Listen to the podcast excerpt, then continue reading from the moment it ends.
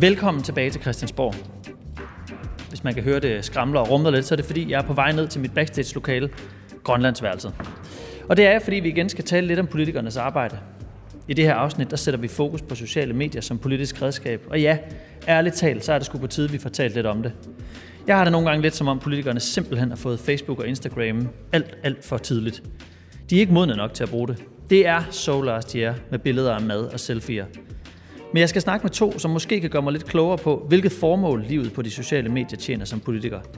Det er Mette Abildgaard fra De Konservative. Man kan faktisk godt føle lidt et pres nogle gange som politiker, for at man konstant skal være alle steder, hvor man bare nogle gange ikke orker, altså hvor man sådan tænker, hvad skal jeg finde på at lægge op? Og Rosa Lund fra Enhedslisten.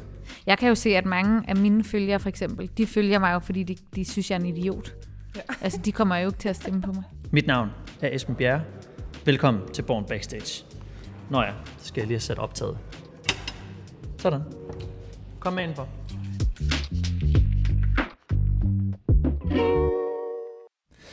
Jamen, er vi nogenlunde ready? Strålende. Jamen, velkommen til. Det er endnu et program i rækken om Christiansborg og alt det, som I ikke plejer at skændes om, nemlig arbejdet herinde. Og i dag, der er det Mette Abildgaard fra Konservative, politisk ordfører, og Rosa Lund fra Enhedslisten, rets- og udlændingeordfører blandt andet, og alt muligt andet ordfører.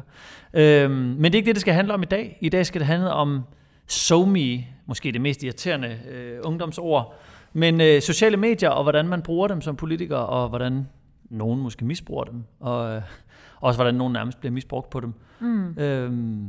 Og det er jo dejligt bredt, og jeg tænker, selvom I repræsenterer lidt hver side af Folketinget, så er det mange af de samme ting, I både bruger og er udsat for.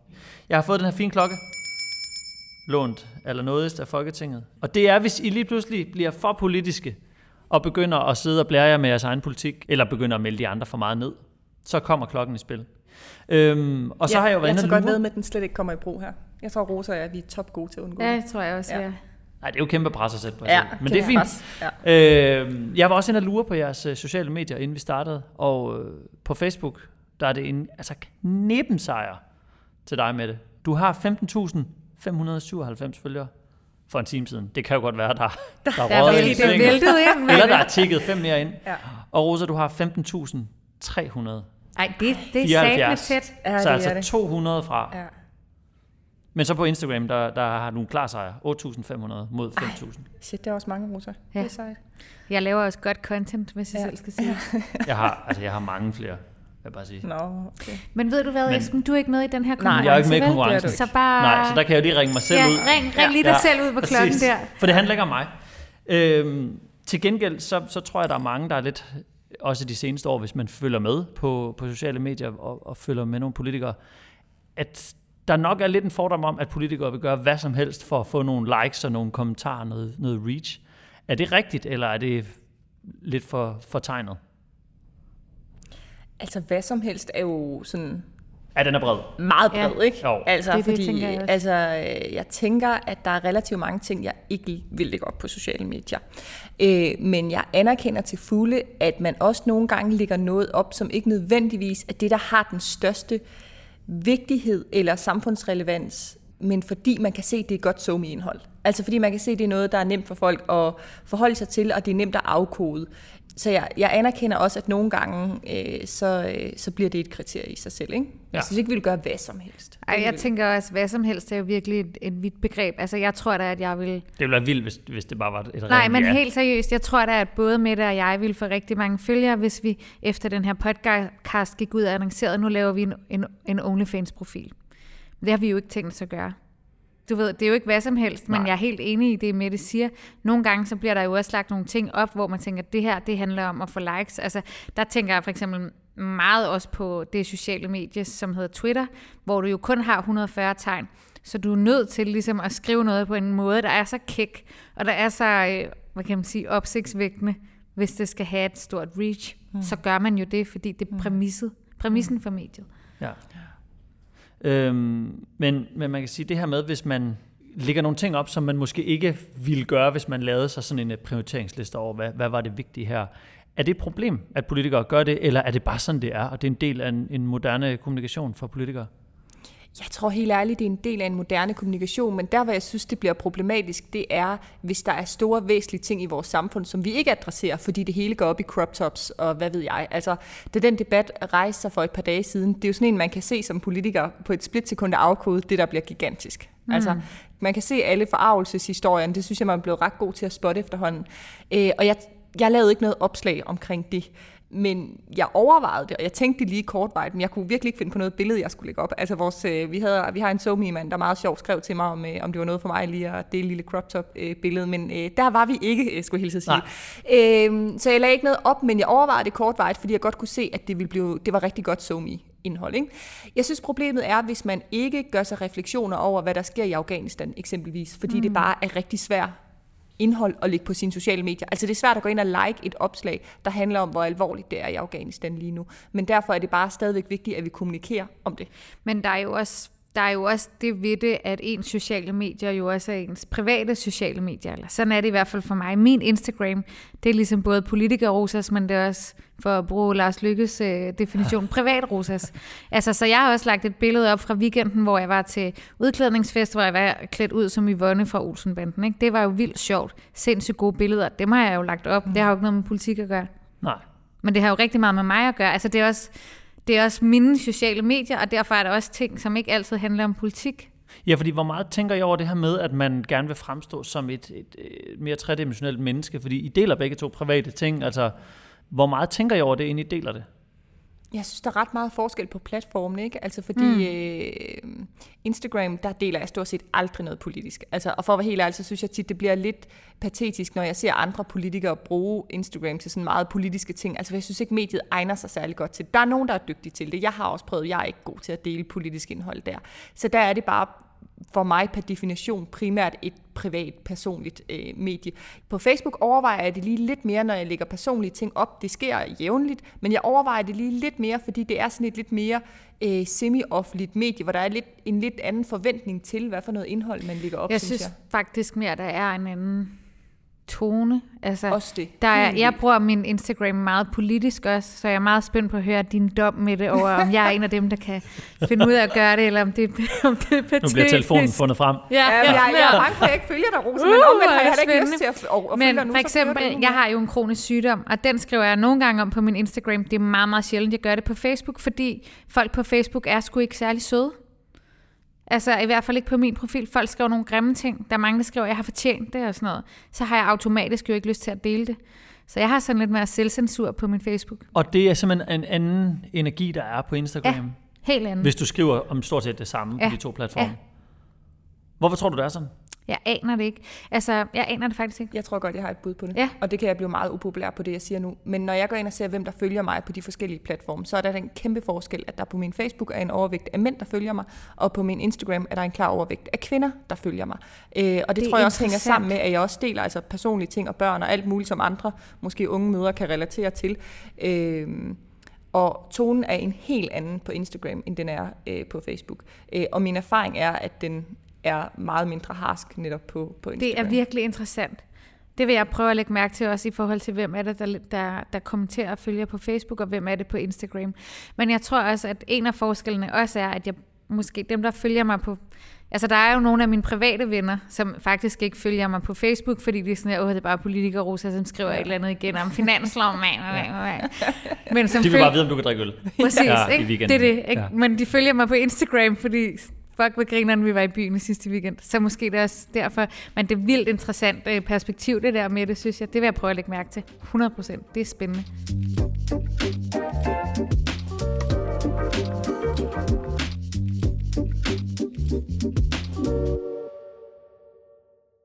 Hvordan fungerer det, når I laver et opslag, og der kommer... Altså, det er måske et, der virkelig får noget reach, og så kommer der en masse kommentarer.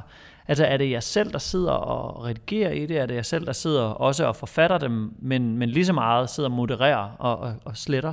Fordi der er jo nærmest en fuldtidsbeskæftigelse, forestiller jeg mig, hvis man skulle sidde og kigge det hele igennem hele tiden. Altså, jeg har et moderator-team, men det er faktisk primært, fordi jeg får så mange trusler. Så for ligesom, at jeg ikke selv skal læse dem, og ikke selv skal se dem, og selv skal blive påvirket af dem, altså simpelthen gå rundt og være bange, så er der nogle andre, der læser det igennem for mig. Jeg skriver selv alle mine opslag, men jeg har nogen, der modererer mit kommentarspor. Ja, ej, hvor er det, det er simpelthen for at passe på mig selv. Og, men synes du så stadig, det er det værd at bruge det? Altså, fordi du kunne bare sige, det gider jeg ikke. Hvis jeg har noget spændende at sige, så ringer jeg til en journalist, eller tager i aftenshowet. Eller jeg synes, det er værd, fordi jeg også bliver... nu skal jeg lade være med at bande her i den her pæne Folketingspodcast. Ej, det må man gerne. Jeg bliver simpelthen trods. De skal ikke bestemme over mig. Hvis jeg gerne vil skrive ting på Facebook, så skal jeg have lov til det, præcis ligesom alle andre. Så nu har jeg faktisk, vil jeg sige... gjort det, at jeg har taget ansvar for mit kommentarspor, fordi jeg vil jo gerne have min side af et sted, hvor hverken jeg bliver troet, men andre skal jo heller ikke troes. Altså, man skal jo kunne debattere frit.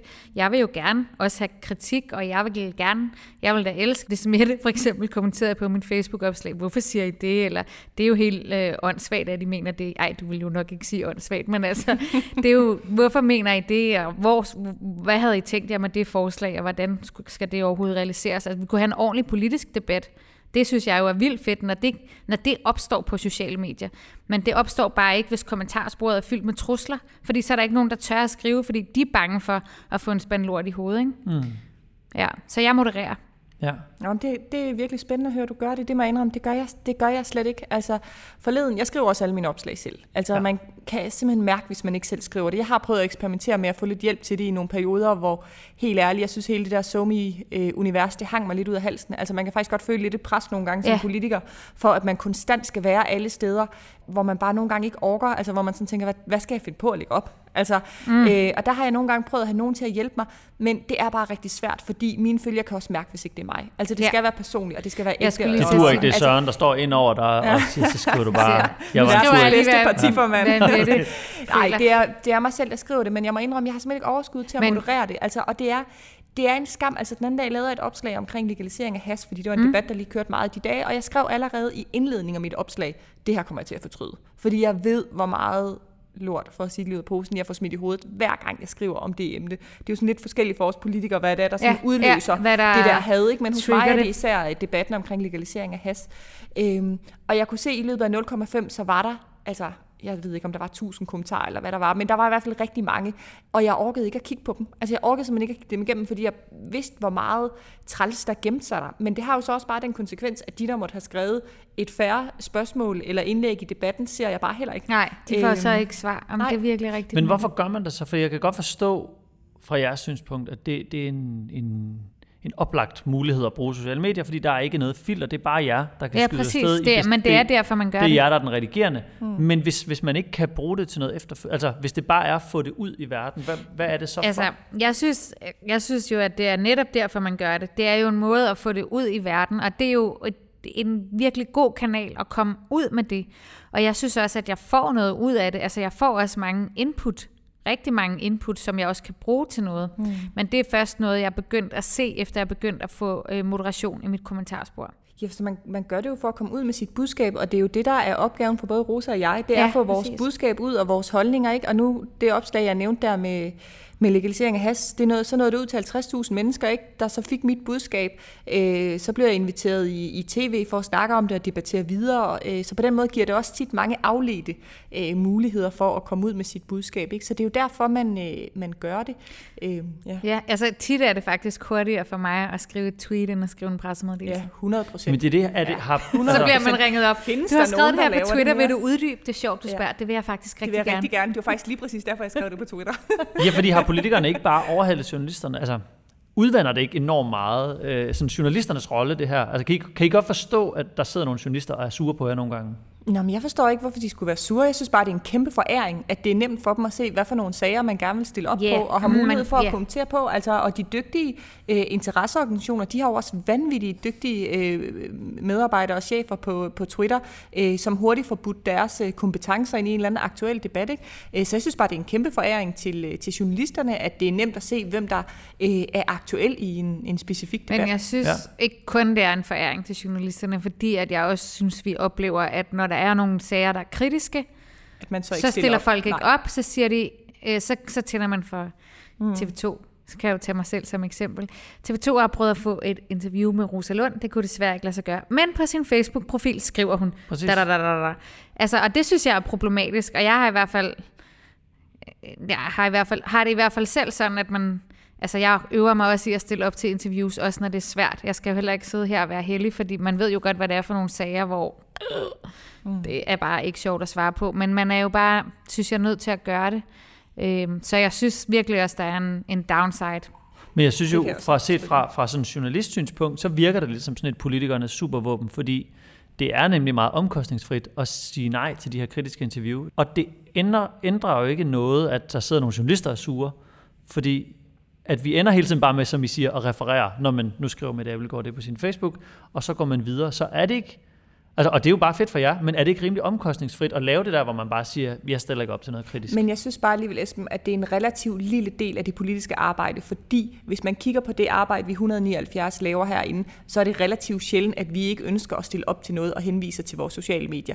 Det sker, når der er enkelte højt profilerede lortesager i partierne, ikke? Ja. Så er det det, der sker. Men hvis man sådan kigger på, at vi er 179 med ordførerskaber inden for IT og tele og sundhed og ældre, ikke? Altså, det er sjældent, at man ikke er villig til at stille op på sine ting der. Så jeg vil sige, jeg synes, man skal prøve at adskille det og sige, at der er de særligt kritiske sager, der kan sagtens følge den her problematik.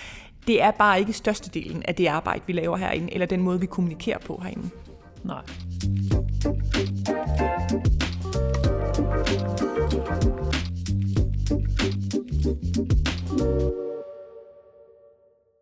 Nu nævnte du især, Rosa, det her med, at der er trusler og sådan noget. Hvordan snakker I om det internt i partierne, men også på tværs af partierne? Altså, er det noget, der ligesom bliver i talsat? For jeg tænker, det er en kæmpestor ting på sociale medier, hvordan tonen har været de senere år. Jeg synes egentlig, der har været meget fokus på det i løbet af de sidste par år, fra mange forskellige aktører. Jeg synes faktisk også, jeg har en oplevelse af, at det er blevet en lille smule bedre på min egen platform. Jeg prøver også nogle gange lidt at tage det på forskud. Altså for eksempel mit hasopslag der fra den anden dag, der skrev allerede indledningen, prøv at høre, lad nu være med at skrive alt muligt. Det fremmer ikke jeres argumentationsrække, ikke? Når man ligesom ved de der sager, hvor det er. Jeg synes faktisk, det er blevet en lille smule bedre, netop fordi vi har turde tale højt om det, og at mange ligesom har bidraget til det, også fra medielandskabet og kulturlandskabet og alle mulige andre steder. Så var der X-faktor og Vild Med Dans, og hvad ved jeg, hvor der var fokus på tonen, ikke, på de sociale medier. Så jeg synes faktisk, det er blevet en my bedre. Jeg synes, at noget af det, som kan gøre det lidt nemmere, det er, at vi kan tale om det på tværs af vores politiske holdninger. Mm. Altså, at når jeg får trusler på sociale medier, så synes Mette også, at det er helt langt ud. Og når Mette får trusler, så synes jeg, det er helt langt ud. Altså, og jeg taler faktisk med kollegaer fra andre partier om det. Både selvfølgelig mit eget parti, men også fra andre partier om det. Altså, hvordan påvirker det dig, og hvad gør du, og modererer du? Ja, jeg modererer. Jamen, jeg modererer ikke. Jeg blokerer, eller hvad det nu kan være forskellige måder, vi håndterer det på. Og det synes jeg faktisk, på en eller anden måde hjælper, fordi det gør det mindre personligt. Det gør det jo slet ikke okay, men det gør det nemmere for mig, synes jeg, at fjerne det fra min person, at jeg så ikke synes, jeg skal kigge mig over skulderen, når jeg går ud af Christiansborg. Nej, om man kan sige, det er måske, og det er jo på ingen måde, fordi det ligesom skal retfærdiggøre det, men tror I, det kan have noget at gøre med det her med, at politikerne også nogle gange blander alt det private ind? Fordi hvis I nu var helt straight på bare politik, tror I så, det ville være mindre tungt kommentarspor? Eller er det bare sådan, det er? Altså, folk har det bare vildt i kommentarsporene. Ja, jeg har altså helt ærligt svært ved at se, hvorfor det, at man også viser andre sider af sig selv, der handler om, at man er et helt menneske, og ikke bare sådan en Christiansborg-dresseret abe. Jeg tror helt ærligt ikke, at det har indvirkning på trusler. Altså, det gør, at man nogle gange blander de familiære forhold ind i truslerne, hvilket er det suverænt mest ubehagelige, synes jeg, jeg har oplevet. Der er også nogen, der spørger ind til det her med, om måden vi som politikere taler på til hinanden, om det er med til at fremme, at der kommer et hårdt sprog på sociale medier, flere trusler og sådan noget. Den køber jeg bare heller ikke helt. Altså, fordi min erfaring herindefra er bare ikke, at vi finder på at kalde hinanden en stor fed idiot, der skulle voldtages med en kæp, fordi man går ind for at legalisere hash, eller mener, man skal tage afghanske flygtninge, eller et eller andet i den dur, ikke? Så jeg tror simpelthen bare, det handler om, at der er kommet nogle nye normer for, hvad man kan tillade sig på sociale medier. Altså, jeg tror også, jeg tror desværre, at de her mennesker, de var der jo også før, der var sociale medier, var der jo også folk, der talte sådan der til hinanden og havde politikere så meget. Og jeg tror faktisk ikke, at det handler om, at vi er blevet mere personlige. Jeg tror bare, det handler om, at der var kommet en adgang. Ja, der er kommet en adgang. Altså, det tror jeg. Ja. Det tror jeg. Jeg tror ikke, det handler så meget om, at vi også skriver om, hvad vi laver i weekenden. Nej.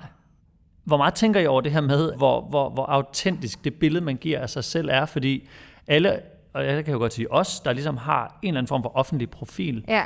Det er jo altid et tilskåret billede af sin virkelighed, man viser. Mm. Altså det kan jo aldrig blive et helt billede af sig selv. Så der er jo noget, der bliver valgt til og valgt fra og skruet op og skruet ned. Jeg tænker meget over, at det skal være autentisk. Jeg vil gerne komme med et eksempel, som jeg selv synes er rigtig sjovt. Da der var det der håndboldfinale, jeg er virkelig ikke en håndboldpige, men der var der, ikke? Så jeg ved godt, det er super upopulært. Det vil også være off-brand at være håndboldpige over i Enhedslisten. Ja, ikke? Jo. Så ringer Ekstrabladet til mig og siger, for at spørge, hvor er alle billeder og videoerne af mig, der ser håndbold? Så siger jeg, de er der ikke, fordi jeg ser ikke håndbold. Nej, men altså skal du ikke være med i... Altså, ja. Det kan du ikke bare... Du kan jo bare lige stage det og lægge det op. Det vil jo være så falsk. Det har jeg ikke lyst til.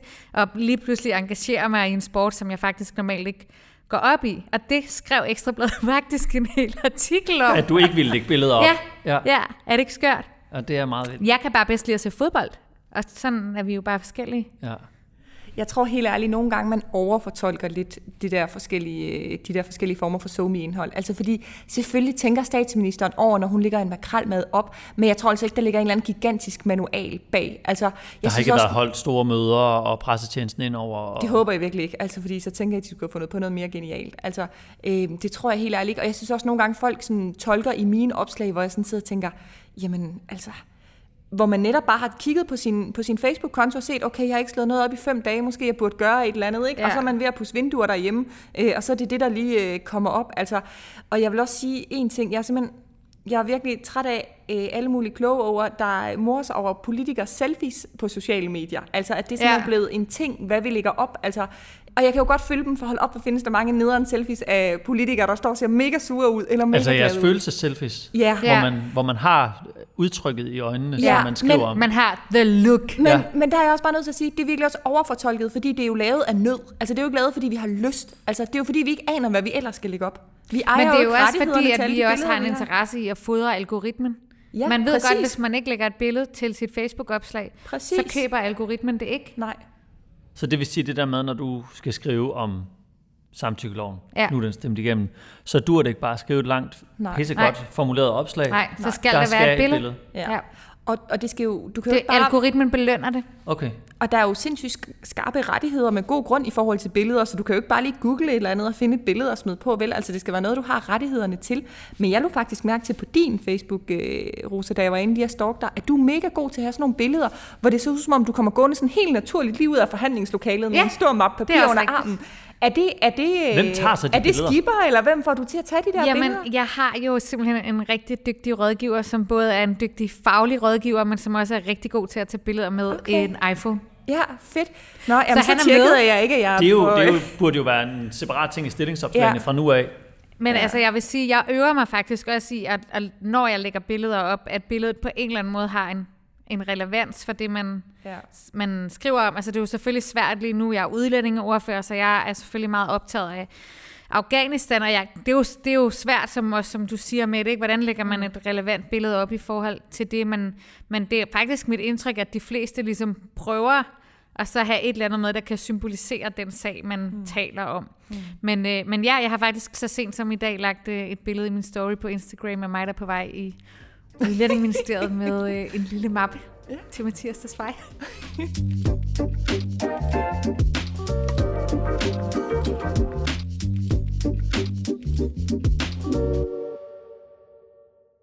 Nu har vi både talt om noget af det, sådan det halvnegative ved sociale medier. Hvad synes I, det giver jer som politikere? Altså, du nævnte det her med input fra borgere, altså at man får en meget mere direkte kontakt. For jeg ved godt, at I alle sammen har mailadresser stående, men jeg gætter på, at der også lige kommer et par henvendelser der.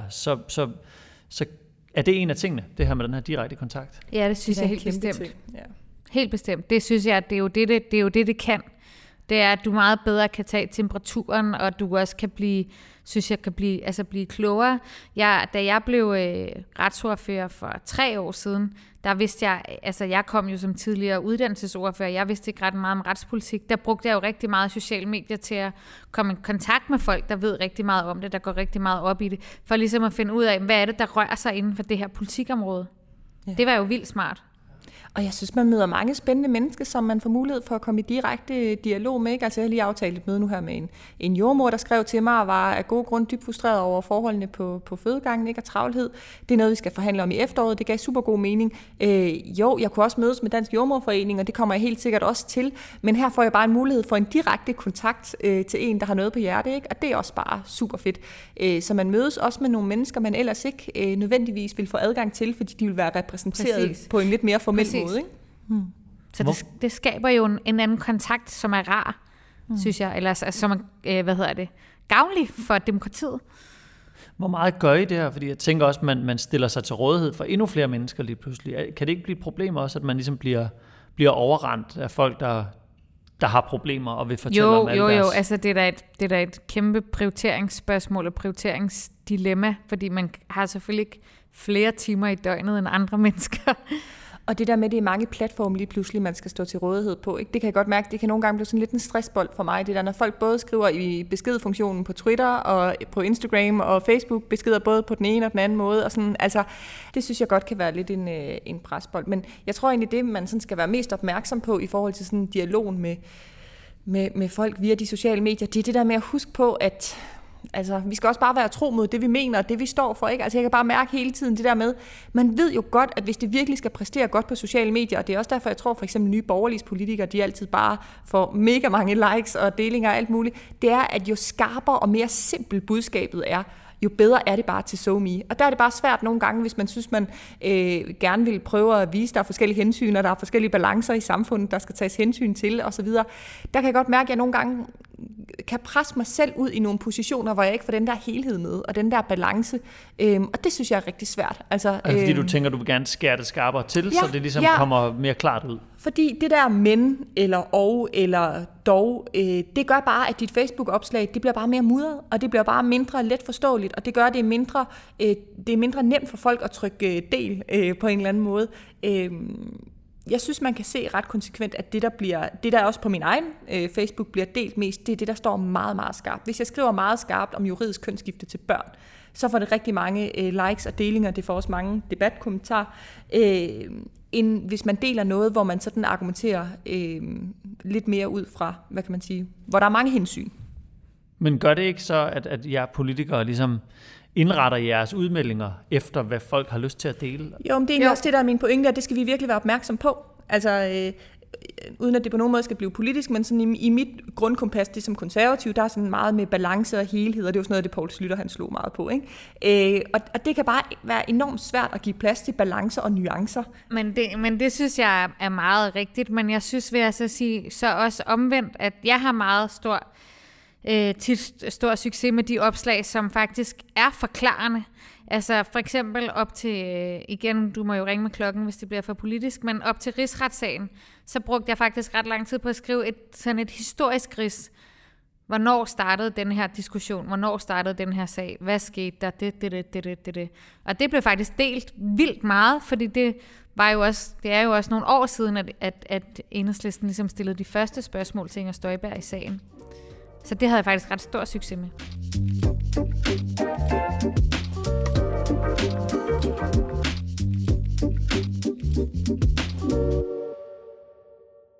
Hvad tror I hele, hvis vi så ser bredt på det sociale medie, sådan spektret, har gjort ved politik og politikere som jer? Hvis det har gjort noget overhovedet? Det jeg frygter, det gør, det er, at det hele bliver meget mere poleret. At vi ikke tør komme med hurtige reaktioner, og at vi ikke tør mene noget af frygt for, at alting kan blive misforstået og fortolket og sådan noget. Det er virkelig det, jeg frygter. Og jeg tror også lidt, jeg har gjort op med mig selv, at jeg vil hellere kveje mig en sjældent gang imellem, og så er resten af det indhold, jeg leverer ægte om mig selv, end at jeg vil have, at det hele bliver sådan noget poleret, der skal gennemtjekkes af 4 mennesker, for om det kan misforstås på en eller anden potentiel måde, inden jeg smider det op. Men jeg synes, at det største problem er, eller den udvikling, jeg frygter allermest, og den ved jeg ikke om, den var der sikkert også for 20 år siden, men det er det der med, at der ikke er plads til at være i tvivl. at vi ikke kan skrive noget, hvor vi gør sådan nogle overvejelser om legalisering af cannabis, eller om et eller andet politiforlid, hvad ved jeg, om krigen i Afghanistan. Altså store emner, man kan se fra mange vinkler, hvor man måske ikke har den færdige løsning som politiker. Altså, der er ikke plads til at være i tvivl. Det er som om, der sidder sådan nogle internetkrigere, som er sådan nogle fejlfindere, ikke? Sådan, hvorfor ved du ikke det? Hvorfor har du ikke en holdning til det? Hvorfor har du... Men jeg er også bare et menneske, ligesom alle jer andre, som også bliver i tvivl nogle gange om, hvad den rigtige løsning på et alvorligt problem er. Og det er der ikke plads til på sociale medier. Hvad tror I de næste år? Kommer I til at skrue op eller ned for jeres brug af det, eller... Er der platform, hvor I tænker, der skal vi ikke over, fordi så der kommer hele tiden et nyt? Altså jeg skal ikke på TikTok. Nej. Jeg er for gammel, jeg bliver 35 lige om lidt. Det er ikke for mig. Jeg godt nok heller ikke. Jeg synes godt, man kan mærke, at man ikke orker mere. Altså, jeg har lige haft en sommerferie, hvor jeg havde en gammel Nokia i brug, som jeg brugte som telefon, fordi jeg bare havde brug for somi-pause væk fra alt det der. Altså, fordi jeg kan også mærke, at jo mere man selv ligger op, jo mere kommer jeg også til at hænge fast i de der medier, og det er bare... Der er bare ikke noget, der kan give en mere dårlig samvittighed, end når man kommer hjem og gerne vil være sammen med sine børn, og man bare kan mærke, at man hænger fast i en eller anden Twitter-debat, eller lige skal tjekke noget på Facebook, man har slået op, eller sådan noget. Der kan jeg godt mærke, at den der sådan balance, som jeg tror rigtig mange danskere kæmper med, i forhold til ens forbrug af sociale medier, at det skal være på sådan en... Det må ikke fylde for meget. Der tror jeg, at man skal være ops. Det kommer det meget nemt til for mig. Altså... min kæreste, han siger nogle gange, altså, skal vi være sammen, eller skal du bare nusse med din telefon? Og der er det tit nus med telefonen. Og så er jeg sådan her, men det var fordi, der er en eller anden, der har et æg som profilbillede, som har skrevet, at jeg er en idiot. Præcis. Og det har jeg lige tænkt mig at svare på. Og det har jeg lige simpelthen tænkt mig at bruge hele aften på. Og så må du bare se den tv-serie med dig selv. Ja. Nå, men oplagt. Ja. Jamen, det skal man øve sig i, og lægge den væk. Jamen, her til allersidst, der er jo nogle få, og det er jo... Det er virkelig for at lyde aldersfascistisk, men det er måske nogle af de lidt ældre politikere, som lidt har sagt, det skal vi faktisk ikke bede om, det her sociale medier, og de er ikke på. Altså, de får tit sådan lidt ros for at være autentiske og ægte, og de er ikke på noget sociale medie. Kunne det ikke nogle gange være fristende at bare sige, vi er ude af det her, og så må det gå alligevel? Eller er det ikke en mulighed i dag, tror jeg? Altså, jeg synes ikke, det er en mulighed. Jeg kan sagtens forstå folk, der vælger at gøre det, men jeg synes også, at jeg får så meget andet ud af det, at altså, jeg har svært ved at se, at jeg slet ikke skulle være det. Men jeg kan da godt se, at jeg bruger meget mere tid på Instagram, end jeg gør på Facebook. Facebook føles som arbejde, Instagram føles som fri. Ja, det er rigtigt. Det er rigtigt. Jeg ved det ikke. Jeg synes, det er svært. Altså, jeg må indrømme, jeg bander tit lidt over det. Altså, fordi jeg synes, det kommer til at føles meget som en pligt, at nu skal man også huske at lægge noget op, hvor man holder øje med, hvor mange der interagerer på det og sådan noget, ikke? Altså, der kan jeg godt mærke, at jeg måske bare sådan skal læne mig lidt tilbage. Og altså, jeg tror helt ærligt ikke, det der afgør, hvordan mit valg går næste gang, det er min Facebook-aktivitet. Det tror jeg helt ærligt ikke, det er. Altså, fordi selvom at Rosa og jeg måske har 15.000 følgere, hvor mange af dem kan overhovedet stemme på os, hvor mange af dem bor i vores valgkreds. Ja. Altså, hvor mange af dem følger dig, fordi de har tænkt sig at stemme på dig, hvor mange af dem følger dig, fordi de gerne vil prøve at ændre din holdning. Og mange af dem er det i forvejen medlem af ens parti og sådan noget. Altså, så jeg tror bare, hvis man sådan skulle gøre op, om vi bruger vores tid fornuftigt i forhold til at maksimere vores resultat ved næste valg, så tror jeg helt sikkert ikke, vi gør det. Så tror jeg, jeg skulle stå meget mere foran brugsen i en eller anden lokal flække, ikke? Og dele brosyrer ud og snakke med folk der. Det gør vi jo så også. Men jeg tror, vi bruger meget tid på det i forhold til, hvad vi egentlig får ud af det. Så det er nogle gange måske lidt sådan overgjort dets betydning på Christiansborg? Ja, det tror jeg. Ja. Det tror jeg helt klart, det er. Altså, fordi, som du siger, Mette, altså dem, der følger en, kan de overhovedet stemme på en? Følger de en? For jeg kan jo se, at mange af mine følgere, for eksempel, de følger mig jo, fordi de synes, jeg er en idiot. Ja. Altså, de kommer jo ikke til at stemme på mig. Det er også en hård måde at følge nogen på. Jeg følger virkelig ikke nogen, fordi jeg synes, de er idioter. Altså, det kan jeg jo se. Altså, det kan jeg jo se i det, de skriver, og det, de skriver til mig. De synes jo ikke, jeg er fed. De tænker jo ikke, yes, næste folketingsvalg, så skal Rosa Lund bare have 15.000 personlige stemmer. De tænker det modsatte. De følger mig, fordi de gerne vil have mig ned med nakken. Nu sætter du dit lys under skabet. 15.374. Er det nok til et personligt... Lige et par hundrede under mig. Lige et par hundrede under dig? Ja, men det... Det er vel lige knap nok til et mandat? Ja, er det ikke 20.000, man skal op her? 20.000, ja. Så må I jo op gamet her. Ja, vi må lige op vores somi-game her med det. Præcis. Ja. Jamen, Mette Abildgaard og Rosa Lund, tusind tak, fordi I kom. Tak. Selv tak. Jamen dejligt. Tak, fordi I gad at lige sætte en time. Selvfølgelig. Så er det bare ud og lave et opslag. Vi har været med.